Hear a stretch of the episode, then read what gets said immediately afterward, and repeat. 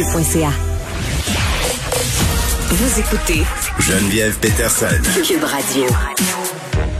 Bon, on se réjouit de voir des allègements en culture, mais Christian Dubé a bien hésité pour dire qu'il fallait pas s'asseoir sur nos lauriers. Il faut pas baisser la garde, entre guillemets. On a réussi notre mois de septembre. Euh, il faut continuer comme ça parce que, bon, la pression continue à se faire sentir euh, dans notre système de santé. Euh, le personnel médical aussi fait les frais des patients COVID là, tous les jours. Et, quand je dis faire les frais, là, c'est dans le sens où il y a des patients COVID qui sont récalcitrants en ce moment et ça a vraiment attiré mon attention que cet article-là dans le devoir voir des jeunes, des jeunes qui se ramassent à l'hôpital, euh, qui ont la COVID évidemment et qui sont super réfractaires aux soins. Ils veulent pas se faire intuber, ils veulent rien savoir, insultent le personnel de la santé, euh, des personnes qui résistent au personnel médical. Euh, je me demande si c'est nouveau là qu'on voit ça. On parle avec le docteur Mathieu Simon, qui est chef de l'université des soins intensifs, l'Institut universitaire de cardiologie et de pneumologie de Québec. Docteur Simon, bonjour. Bonjour, Mme Wilson. Bon, est-ce que est-ce que c'est nouveau là, de voir autant de patients qui sont réfractaires, qui résistent, qui vous résistent, qui résistent au traitement dans les hôpitaux? Bon, c'est quelque chose qui est assez commun quand euh, somme toute parce que les personnes qui arrivent dans un hôpital, puis c'est très commun dans les salles d'urgence, n'arrivent pas toujours là avec toutes leurs capacités. Ils arrivent en crise de différentes euh, pour différentes raisons. Mais effectivement, dans un contexte de maladie infectieuse, c'est la première fois qu'on va rencontrer un patient qui a une pneumonie puis qui va nous dire c'est pas vrai, j'ai pas une pneumonie, c'est un complot, laissez-moi laissez-moi partir.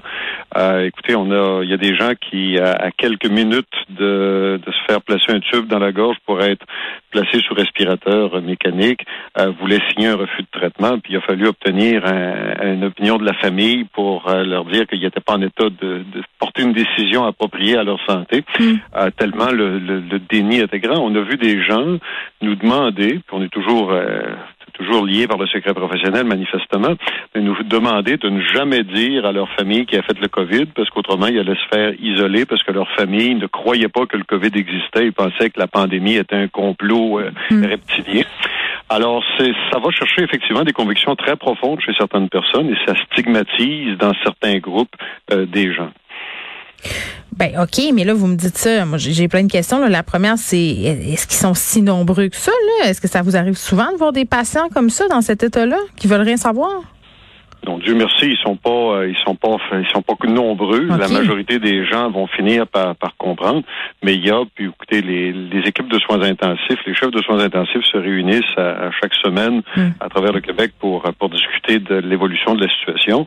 Et effectivement, on, plusieurs déplorent des, des, des moments comme ceux-là, qui sont anecdotiques, mais qui sont extrêmement euh, euh, décourageant. Oui, puis révélateur aussi, révélateur de la force de ces croyances-là, parce que docteur Simon, euh, moi mon côté rationnel, puis bon, euh, vous êtes médecin, là, donc vous avez forcément un côté rationnel, vous aussi qui est très très développé, l'esprit scientifique, une éducation scientifique quand on expérimente les effets, les symptômes de la COVID, quand on a des difficultés respiratoires et plein d'autres symptômes physiques, comment ces gens-là arrivent encore à nier?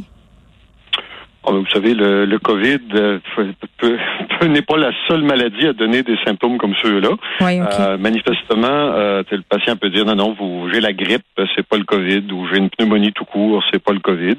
et puis effectivement, rendu là, on n'a pas vraiment le temps d'entrer dans un débat médical avec le patient, il faut le traiter. mais vous savez, Mme Peterson, la, la première façon dont quelqu'un va réagir à une mauvaise nouvelle, c'est le déni. Hein, on hmm. vous apprend que, je sais pas, là, votre maison a brûlé aujourd'hui. La première chose que vous allez vous dire, c'est pas vrai. ça, c'est la façon dont le cerveau se protège. C'est un peu comme le, airbag, le coussin gonflable du, euh, du cerveau. S'il commence par se dire non, non, j'y crois pas, puis je vais me prendre du temps pour digérer la, la nouvelle. Hmm. On dirait que dans un certain sous-groupe de, de la population, puis pas le, pas le Québec qui est pas seul là-dedans, il y en a qui ont décidé de ne pas y croire. Ils ont gardé le airbag ouvert et ça leur empêche de voir la réalité. Et ils remplacent cette réalité-là euh, par toutes sortes de fictions euh, qui sont alimentées par, euh, par les, hmm. les, médias sociaux et autres. Et ils se rencontrent ensemble après ça pour faire des manifestations parce que plus on est, plus on est à croire à la même fable, plus on se renforce l'idée que la fable est vraie. Hein, c'est à force de faire dire que quelque chose est bon, ça va finir par être bon, même si c'est mauvais.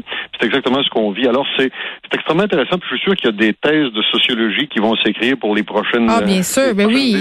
Sur ce qu'on a fait là. Les experts aussi en nouveaux phénomènes religieux, j'ai envie de dire euh, euh, qu'il n'y a rien qui est meilleur pour créer une cohésion à l'intérieur d'un groupe que d'avoir un ennemi commun. Là, et, et dans, dans cette optique-là, l'ennemi ici, c'est le gouvernement, c'est les médias, c'est les gens qui feraient partie de, de ce complot-là. Mais, mais vous, vous êtes formés pour sauver des vies. Euh, les infirmières, les gens qui travaillent avec les malades, leur objectif, c'est d'aider les gens. Comment on agit avec une personne qui veut qui veut pas? Parce que, tu sais, je lisais dans l'article du Devoir que il y avait souvent des, des, des gens qui travaillent en santé qui se ramassaient d'un coin à brailler puis qui se font insulter parce que les patients puis même leurs familles peuvent avoir un discours très dur là à leur endroit. Euh, comment vous abordez ces patients-là? Parce que vous me l'avez dit, là, docteur Simon Mané, moi, il faut que je les soigne, fait faut que je les intube. Mais le moment où on l'intube, la personne, ou puis le moment où on essaie de se faire entendre raison, il y a quelque chose qui se passe, j'imagine? Ben, vous comprendrez que l'infirmier qui est à sa 16e heure de travail parce qu'il est resté en temps supplémentaire obligé, qui se fait copieusement insulter ou sinon battre euh, par euh, par un patient qui essaie d'aider, puis dont c'est la mission d'aider. Puis là, je parle d'un infirmier, mais c'est vrai d'un préposé, c'est vrai d'un médecin, c'est vrai de n'importe qui dans le réseau. Mm-hmm. Ben, vous comprendrez que ça, donc ça fait rien pour renforcer l'adhésion à la à la mission, mais on est des professionnels. Puis vous savez, Mme Peterson, il nous arrive à chaque jour des patients qui n'ont pas tout fait ce qu'ils pouvaient faire pour s'aider eux-mêmes mm. et qui comptent sur le système pour les aider. Beaucoup de gens euh, pensent qu'on devrait pas les. Oui, pardonnez-moi, il y a beaucoup de gens qui pensent qu'on devrait pas les soigner, ce monde-là. Vous dites quoi à ça? Ce serait inapproprié. Ce serait inapproprié parce qu'en fin de compte, euh, est-ce que je devrais arrêter de soigner euh, quelqu'un qui a choisi de fumer, qui a un cancer, qui a une maladie cardiaque? Je comprends que l'impression d'arrêter de fumer, c'est une histoire d'une vie arrêter de fumer, alors que se faire vacciner, c'est deux fois 30 minutes dans une euh, dans un centre de vaccination. On a l'impression que l'investissement est moins grand. Puis c'est assez rare qu'un fumeur va m'invectiver en me disant c'est pas vrai que tu as un cancer puis que je, je vais le traiter moi pas puis laissez-moi sortir d'ici. Mm. Mais il faut dire que tout est très dramatique dans la COVID. Tout se passe très vite. Les patients vont bien, vont bien, vont bien. Puis tout d'un coup, pouf, ils s'écrasent, ils viennent à l'urgence, puis ils se retrouvent devant la réalité. Alors le, coussin gonflable a de la misère à se dessouffler aussi vite et ils voient toujours pas. Ces, ces gens-là ont besoin de notre aide. Ils font partie de la société. Puis la société n'est pas parfaite euh, sous aucun aspect, mais ensemble, on est capable de passer à travers. Puis écoutez, je, je vous entendais parler de notre mois de septembre. On est passé à travers le mois de septembre beaucoup mieux que ce qu'on aurait pu anticiper, que la rentrée scolaire et tout, ce qui venait avec. Puis je suis très, très heureux de la très grande majorité des Québécois, puis ça, il faut en parler, euh, qui ont fait les bons choix pour la vaccination, pour les mesures sanitaires. Puis je suis heureux de ce que ce qu'on a fait ensemble comme société, parce qu'on aurait pu, euh, comme nos voisins d'Alberta, nos voisins de, des États-Unis, se retrouver dans une très fâcheuse situation. Oui, puis je veux qu'on spécifie là quand on est euh, un travers de la santé, euh, intuber quelqu'un, c'est pas une décision qu'on prend à la légère, là. Hein? Non, c'est un acte qui est d'une part dangereux. Hein. C'est pas tout le monde qui est capable euh, d'intuber un patient. Puis tu sais jamais trop sur quoi tu vas tomber quand tu commences un geste comme celui-là.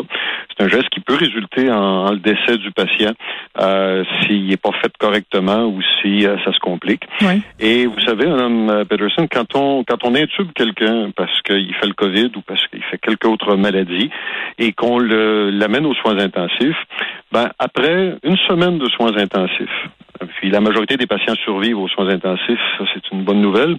Mais euh, après sept jours de soins intensifs, parce que tu as reçu beaucoup de médicaments, parce que tu as reçu beaucoup de piqûres, parce que tu as reçu un paquet de choses qui sont pas euh, qui sont pas acceptables, mm. parce que tu as souffert et parce que tu as perdu dans la sédation ces sept jours-là, ben tu as 7 à 8 fois plus de chances d'avoir un syndrome de stress post-traumatique ah, que nos militaires qui auraient servi en Afghanistan ou ailleurs dans une zone de combat.